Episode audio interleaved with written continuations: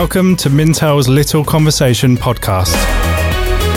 Welcome to Mintel's Little Conversation, where our experts bring you fresh ideas and new perspectives on how consumers eat, drink, shop, groom, and think. I'm Edward Bergen, consultant specializing in food and drink. I'm an all-round foodie, and I am a massive hummus fanatic, as always. So today's podcast is a contentious one. We're going to talk about the topic of how brands, more than maybe in the past, are taking a stand on various different issues. We're going to start with a few factual examples, um, and then I'm going to just talk about it a little bit. So the first one is, we've got a new G B News opinion-led channel in the U K, and a whole host of brands like Copperberg Cider have said they don't want to put their advertising on the channel. Quite recently, Unilever brand Ben and Jerry's announced ending of ice cream sales in the Palestinian territories. Gillette previously targeted toxic masculinity and changed their ad slogan to the best a man can be from a best a man can get. And Nike partnered with Colin Kaepernick, who took the knee during the U S national anthem in protest to uh, racial injustice and discrimination.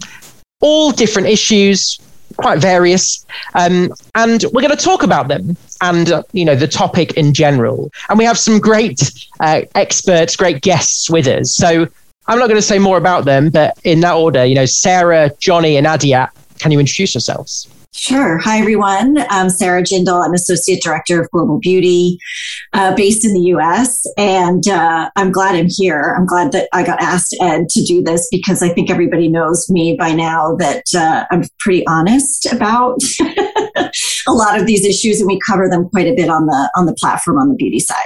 Hi, I'm Johnny Forsyth and I work on the, the global food and drink business. And I'm, I'm very intrigued that you've invited me along here, Ed. I, I think it's probably because you know that I'm very contrary. Um, so yeah, I look forward to, to the show. Hi, everyone. I'm Adia Baker. I am the Global Diversity Manager for Mintel, and I'm here to give the organizational perspective and kind of the general accountability view of these various brands and, and companies. So I'm really excited to be here as well. I'm so excited for this one. Okay, we're going to start with Mintel. We start with consumers, as always. Um, we understand what consumers want and why. We've got a lovely stat, um, which is nearly two-thirds of U S consumers say that they prefer to be associated with companies and or brands that align with their values. So straight off the mark. So I guess the first question to all of you, you know, who goes first? Maybe uh, actually, you know, Sarah, I want to. I actually think you should kick this one off. Can we talk about the consumer? Do they want brands to take a stand? Do they? Do they care? Is it important?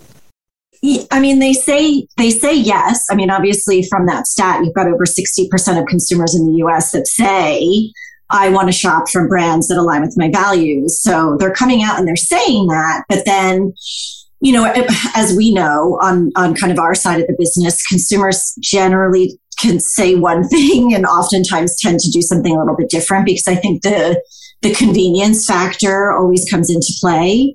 Um, the price factor always comes into play. Availability comes into play. So I think while the desire is there and that desire is definitely growing, it's, are they able to easily and in a convenient way put that into action? So, um, and again, you know, when we talk about a lot of these stats, we're, we're making very broad general statements, right? So if you kind of dig into some of that data and look at the demographics, you might actually find that that number is higher when you're looking at younger consumers like Gen Z, who tend to be quite, you know, switched on, um, on top of a lot of these issues, quite active when it comes to kind of social issues or things that mean something to them. Maybe they're more likely to be the ones to exhibit those behaviors. But um, I, I, yes, people do feel this way. Does everyone feel this way? No. Do growing groups of consumers feel this way? Yes. And, you know, year over year, as we have these kind of conversations, I know on the beauty side, we've been talking about these issues in particular for probably at least five or six years now. I mean, we've even gone so far as to create some trends that we did quite a few years ago, Campaign Capital being one of them, talking about, you know, brands instead of riding the line, because I think, and Johnny, I'm sure, has an opinion on this too, but I think traditionally there's been this kind of, you know, you see it during like Oscar speeches and somebody takes the podium and uses their platform and everyone goes, oh, shut up, just be in the movies. That's really starting to change. Now people say, no, I want to know not just what your product is, but who you are as a company and who the people are behind it. Because if that doesn't make sense to me, then why am I going to put my dollars in that particular place? I'm going to put my dollars somewhere else that makes sense for me as an individual. You mentioned Gen Z, and if at the moment it's younger consumers, well, they're not very big purchasers of products, I guess, overall. Could I jump in? Could I just jump in with that Gen God. Z? Because yeah. I've done some work on Gen Zs in food and drink, and I was fascinated, you know, reading about how they're so right on and, and, and how, you know, it's really important that brands support their values. The data doesn't back it up. You know, when you look at what really drives their purchase for food and drink, it's taste, convenience, and value. And not only just by a little bit, but by a long, long way. So I think this is a generation that definitely likes to think of themselves as, as good people and, and right on.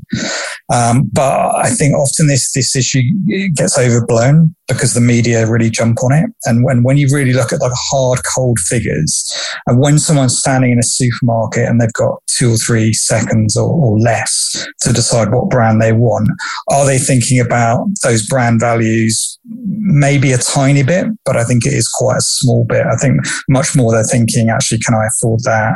Um, you know, is, is, is that going to be tasty? And then there's, there's a little bit about, you know, is, is, do I like the brand? And, and ethics plays into that.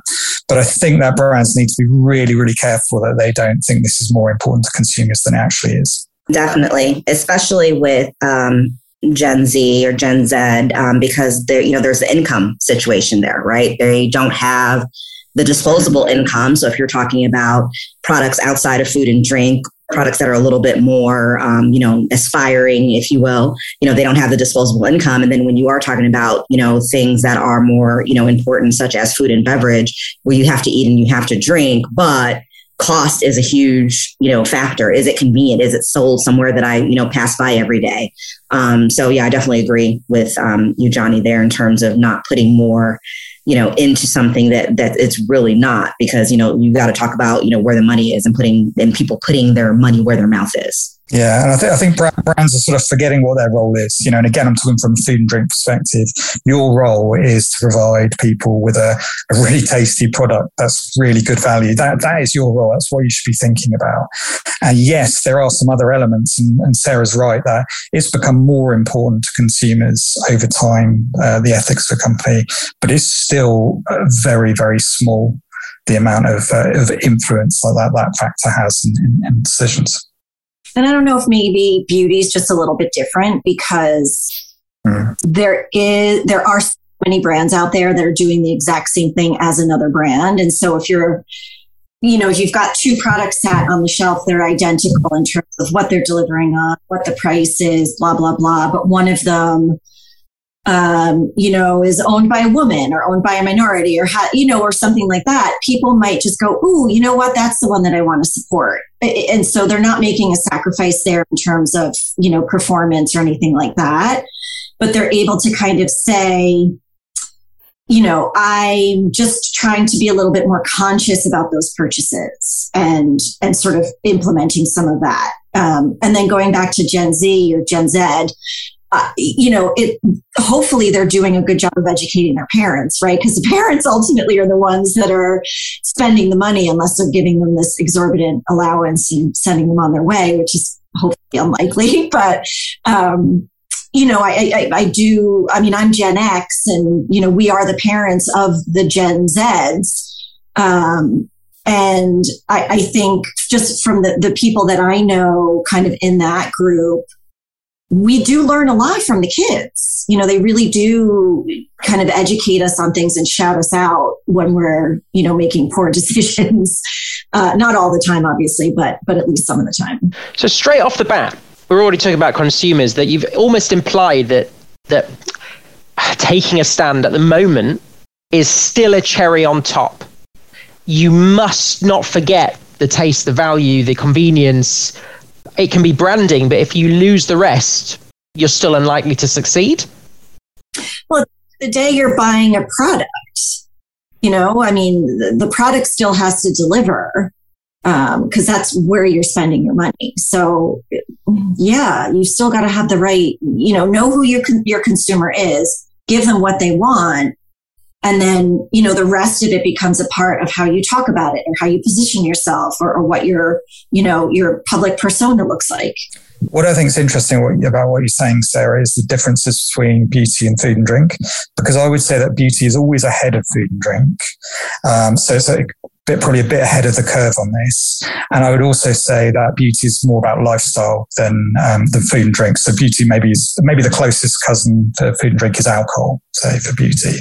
And is it the fact that for lifestyle brands, this kind of uh, ethics is uh, is more important than it is maybe for, for brands that are more kind of everyday? I mean, it's possible, because you hear a lot of this conversation going on in fashion as well, which again, same kind of thing. Um, just this idea of, you know, consciousness and sustainability and looking after the planet and looking after the people that are making the, the products and all of that kind of a thing. So, yeah, I mean, it's possible when someone, I mean, look, at the end of the day, beauty is not essential. You know, it's not essential for you to survive. If someone's going to chuck you out into the woods for six months to exist on your own, are you taking a lipstick with you? No, but you're going to make sure that you have food. I know yeah. some people that would. Like my mum. Okay, all right.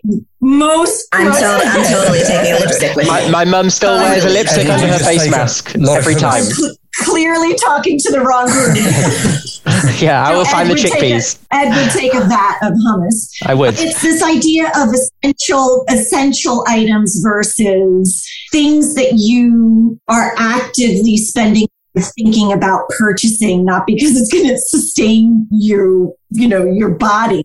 Um, a big part of beauty is the advertising and all of this stuff that we're talking about, taking a stand and having a position and, and, you know, how, how do you project yourself as a company? That's all part of that.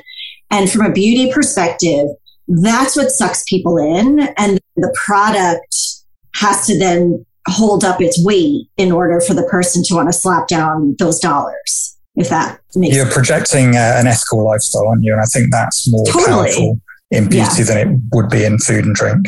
Yeah. And then people talk about it and they share pictures of it, and it and it goes and it goes and it goes in that in that way. Okay. So let's, I want to just shift to one more consumer stat, still focus on consumers before we get to, this will link nicely into brands. Um, we asked U K consumers a question. Um, and half of them, which for me felt like a lot, but you'll tell me what you think. Half of them said they're prepared to boycott companies who behave unethically, obviously based on their opinion, the consumer opinion, they behave unethically. You know, really? Half? Prepared to. That's the key. It's I think those caveat, are the key words in that stat. yeah. Absolutely. It's they're they're prepared to, but are they going to do it? Yeah, what what you're prepared to do versus what you actually do are two totally different things. There's a lot of mainstream brands that are very, very good value that, you know, their ethical practices have been questioned, and yet they continue to do very good business. So, yeah, I would I would, I would question the reality of that. Okay. So we're we're already getting trying to get this understanding of this virtue signaling versus, um, you know, taking a stand for the right reasons. But I think now it's worth looking at brands. Consumers might might put out their their own, you know, virtues online to their friends, whatever it might be. But should brands do it? That's, let's start with that. Should they even bother, or should they just leave this stuff aside? Is it worth it? I think in most cases it's not worth it. And I think Nike is almost the exception that proves the rule. And I think Nike were different because they were ahead of it. It's very rare for brands to be ahead of it. Um, I don't think it's it's worth it personally. I think maybe if you're a small brand, you can use it as a way to differentiate yourself. Um, but for me, business and politics um, have never been mixed for a very good reason. And I don't see any reason to, to change that that position. It's totally worth it as long as whatever the cause is or whatever statement they're making aligns with what their original business is or their business practices. So, for example, you know, if you are, say, for instance, a um, a company that manufactures um, household cleaning products. And you've, you know, always, you know, the, the the nature of your product is to be environmentally safe and sustainable and things of that nature. Um, you know, and then something happens, you know, things happen, happening every day, obviously. But if there was some big thing that happened where, you know, there was an oil spill or something like that, it would make sense for that company to make yeah, a statement because that yeah, statement is always true to what that brand has always been and has always it's, done. It's authentic and consistent.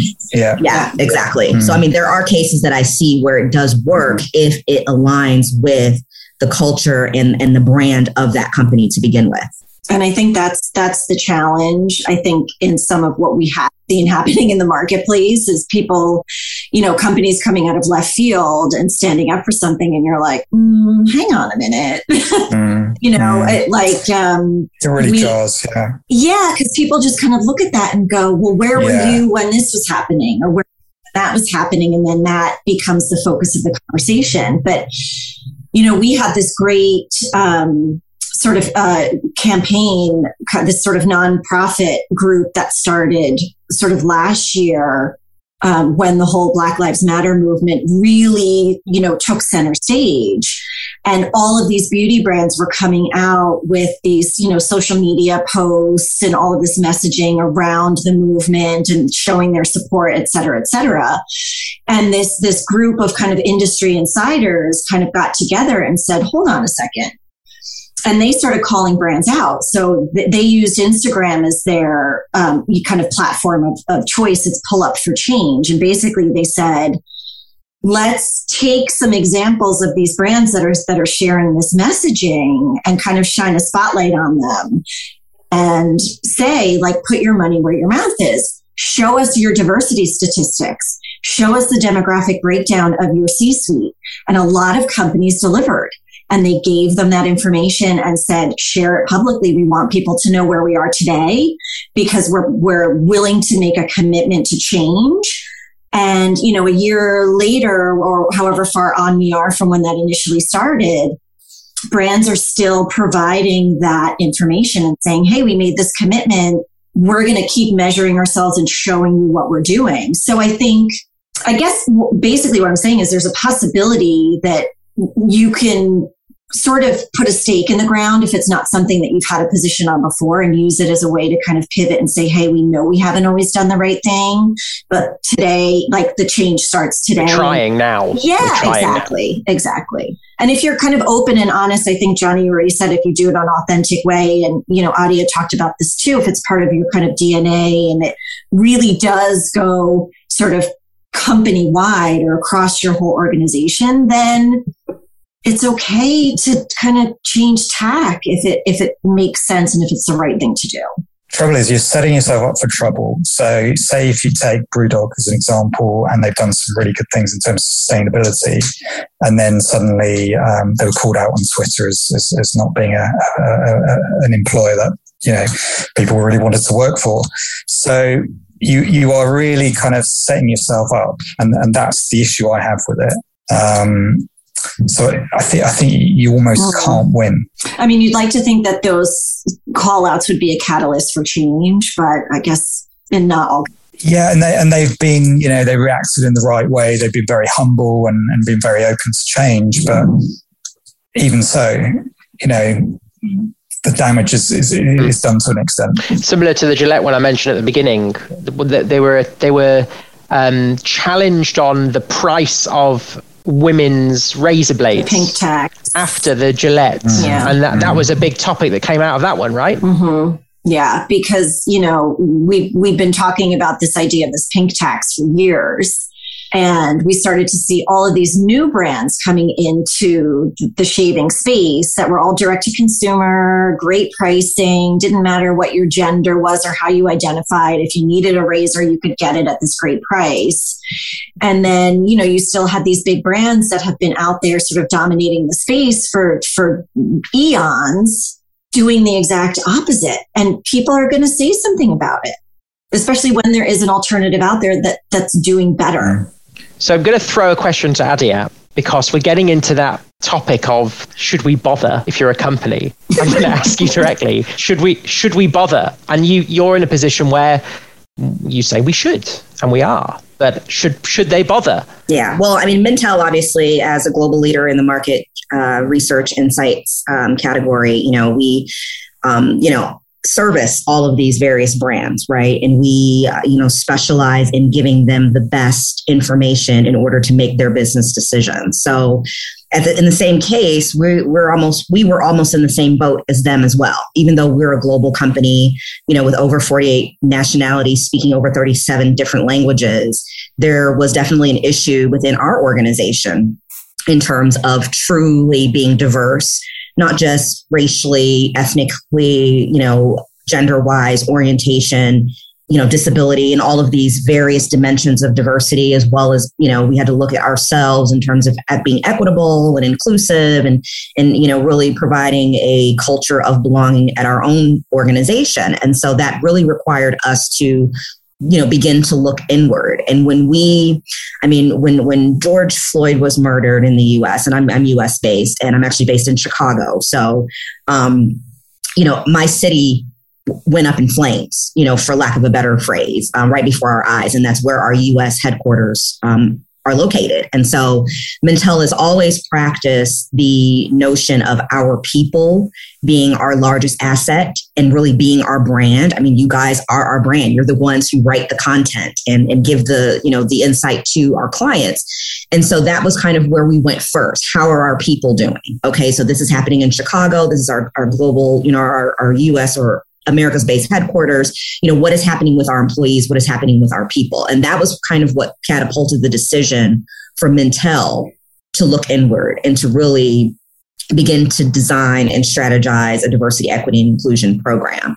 So it wasn't about branding per se, or, you know, about us selling anything. It was really about, these are our people. How do we protect them? How do we now begin to create safe spaces now that we understand that this is what's been going on in their lives all of this time? And, and how do we do that? How do we do that genuinely and authentically? Um, and that, you're saying how you prevent it from just being Mintel's tick box on yeah. diversity. Thumbs up. We've got Adia. Definitely, yeah.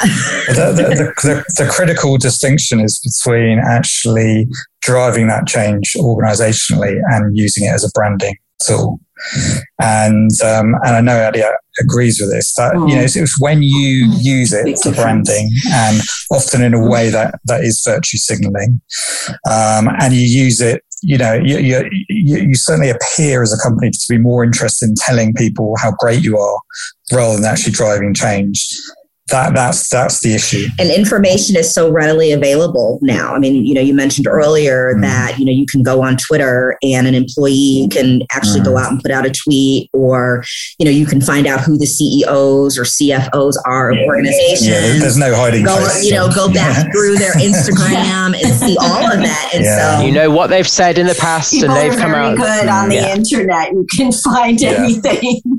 That's it. You know, the, the old tweets mm. and nothing disappears. Yeah. They're, they're little researchers on their own, right? And so yeah, as a research yeah, yeah. company, we definitely had to make sure that, like, the change started within us and us looking inward and seeing the opportunities for growth. Um, but back to your, your direct question, though, Ed, um, in terms of how to make sure we're not a tick box, right? That's actually part of my job.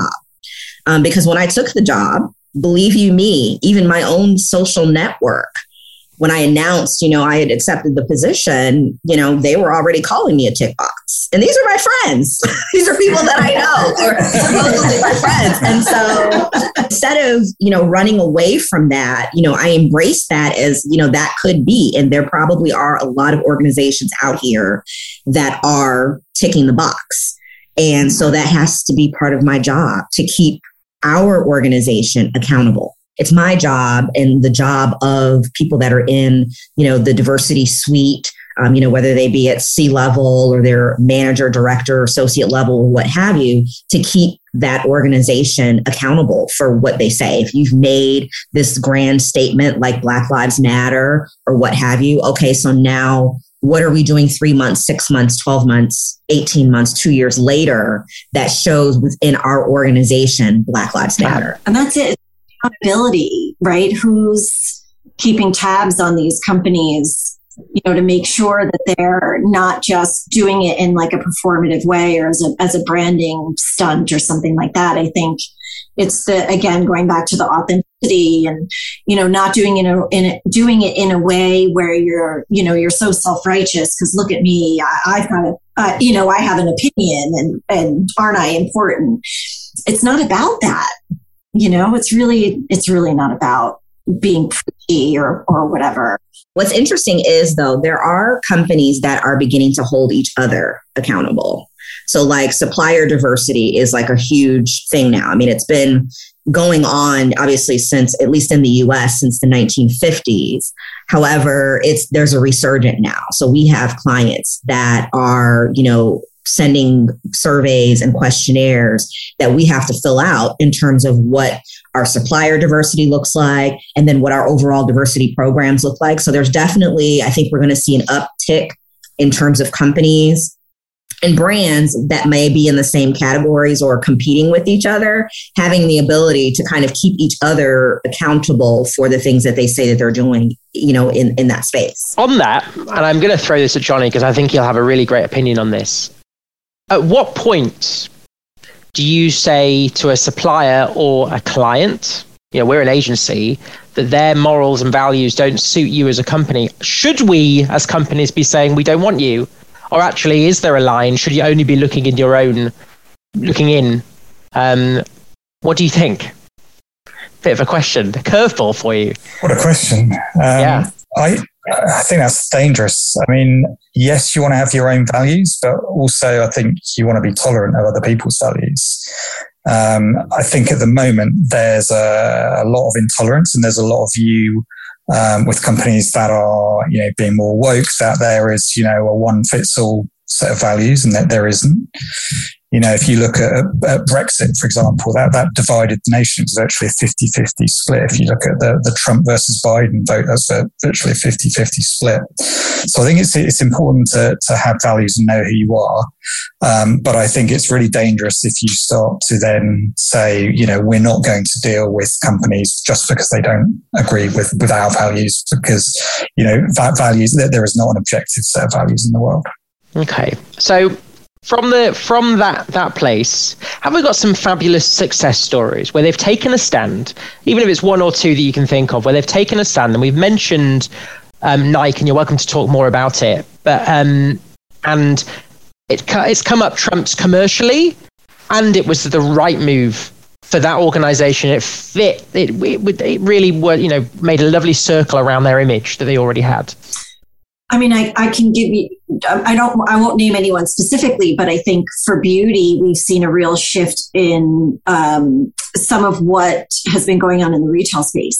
So, you know, one of the things that we've seen in the last few years is just this explosion of these independent brands and these, these, these, you know, small owned brands, and they've really kind of taken over the beauty space. And so one of the things that they have done from the very beginning and done really well is a personality and really showcase the people behind the brand and who they are and what they stand for and their values, and really used that to exemplify who they are as a brand.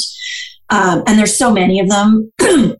That's why I, I, I'm not going to throw out any names because there, there are so many examples of it, but they've they've taken the, the category by storm. And a big part of that, and just, you know, we've got this in the data, but just from conversations I've had as well, a big part of their success is the fact that they do have this identity, and it's about more than just the product. Um, and then following on from that, in response to a lot of the shifts that we've seen over the last year or so related to, you know, diversity and representation, et cetera, some of the big beauty retailers have said, we're pledging to allocate a certain percentage of our shelf space to woman-owned brands, Black-owned brands, minority-owned, whatever it might be, um, and really starting to make a concerted effort to make sure that their product assortment matches with the product assortment that the shopper wants to see. And that's been generating a lot of conversation and a lot of really great sort of positive kind of P R for um, a lot of these these brands and retailers. So it's been it's been nice to watch. We've got a bit of a circle there, right? By what you're saying, because at the beginning we talked about how do consumers even care, and really they say they do, but whether it really matters on the ground, and yet the brands are still doing it. Um, I did, yes, but up front I did mention this idea of, is it accessible and convenient for people to get their hands on, especially from a beauty perspective. I don't, you know, people aren't going to order something online and wait six weeks for it to show up because it's it's something that they can't get readily. So that's why when you see these big retailers making those shifts and becoming, you know, becoming a, a, a bigger part of that conversation and making these brands and products accessible to people, I think that just broadens the the, the whole scope of that sixty whatever percent that says that they would like to buy from brands that align with their values. It make that makes it easier for them to actually act on that. You know, this I'm prepared to crowd, right, can actually yeah. enact on what it is that they're saying if that stuff is there for them and they can get it. I just want to ask, what what's next? How far does this go? Um, and what, what are we expected to see over the next few years? Uh, who wants to go first? Adia, do you want to kick us off? And then and then our beauty and food guys? Um, I think we're going to definitely see more brands decide to take a stand or actively not decide to take a stand um, based on, you know, internal intelligence that they have, you know, on how it could affect positively or negatively their business.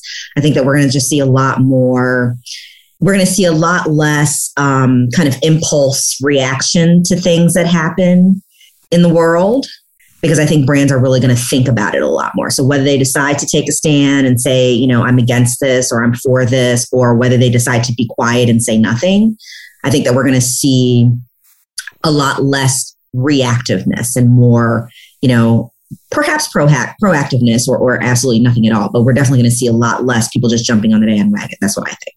I, yeah, I'll jump in there as well, because uh, I, I, I hope that Adiette's right, because I think we've seen, yeah, a lot of um, panic, for want of a better word.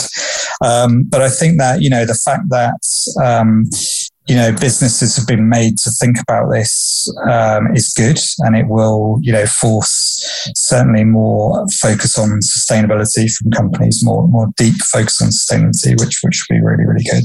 But yeah, I, I, I would hope from a commercial perspective that rather than just react, companies will really take the time to understand their audience as much as they understand themselves and align their views to towards that audience rather than just making a lot of assumptions about that audience.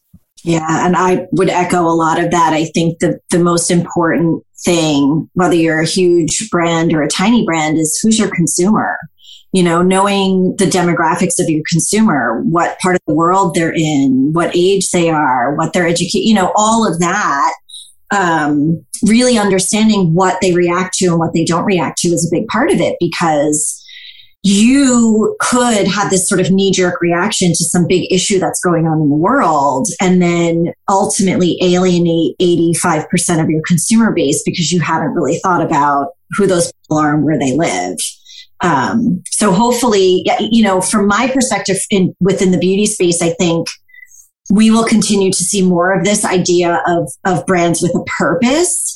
Now, whether that is to give back to the local community, support the environment, um, you know, focus on diversity, inclusivity, you know, gender represent, whatever it might be, we're continuing to see more and more of that happening, but it's happening in a more thoughtful way.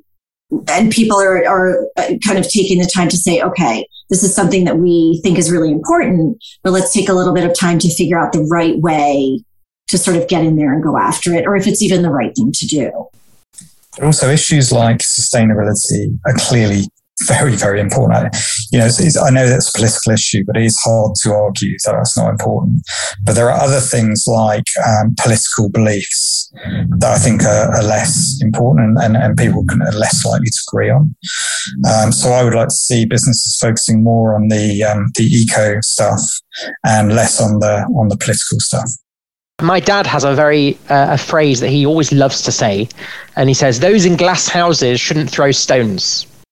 Um, and being the idea that, and, in, and I'm going to use another phrase, that you are what you eat, or in this case, you need to be what you eat.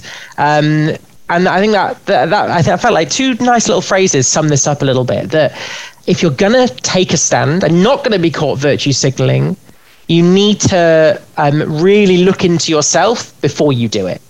And that seems to be the big the big conclusion here. And sometimes it's the right move, because actually commercially it could work out very well for you, but you have to do that internal analysis. Thank you very much, Adia, Sarah and Johnny. This has been really interesting. It could have gone in many directions, because I've had many conversations with you guys before. Um, but we've got to go close there. So to everyone else, thank you very much for listening. Um, as you always do, please subscribe and rate and review and listen to these guys again and again um, on all the platforms that you get your podcast from. Um, so, you know, please come back next time, or check on mintel dot com for some of our articles and our blogs. Check us out on LinkedIn and Instagram and Twitter and Facebook. We, we're on the socials, um, and you see all the amazing webinars that our guys are doing as well. Many thanks for listening.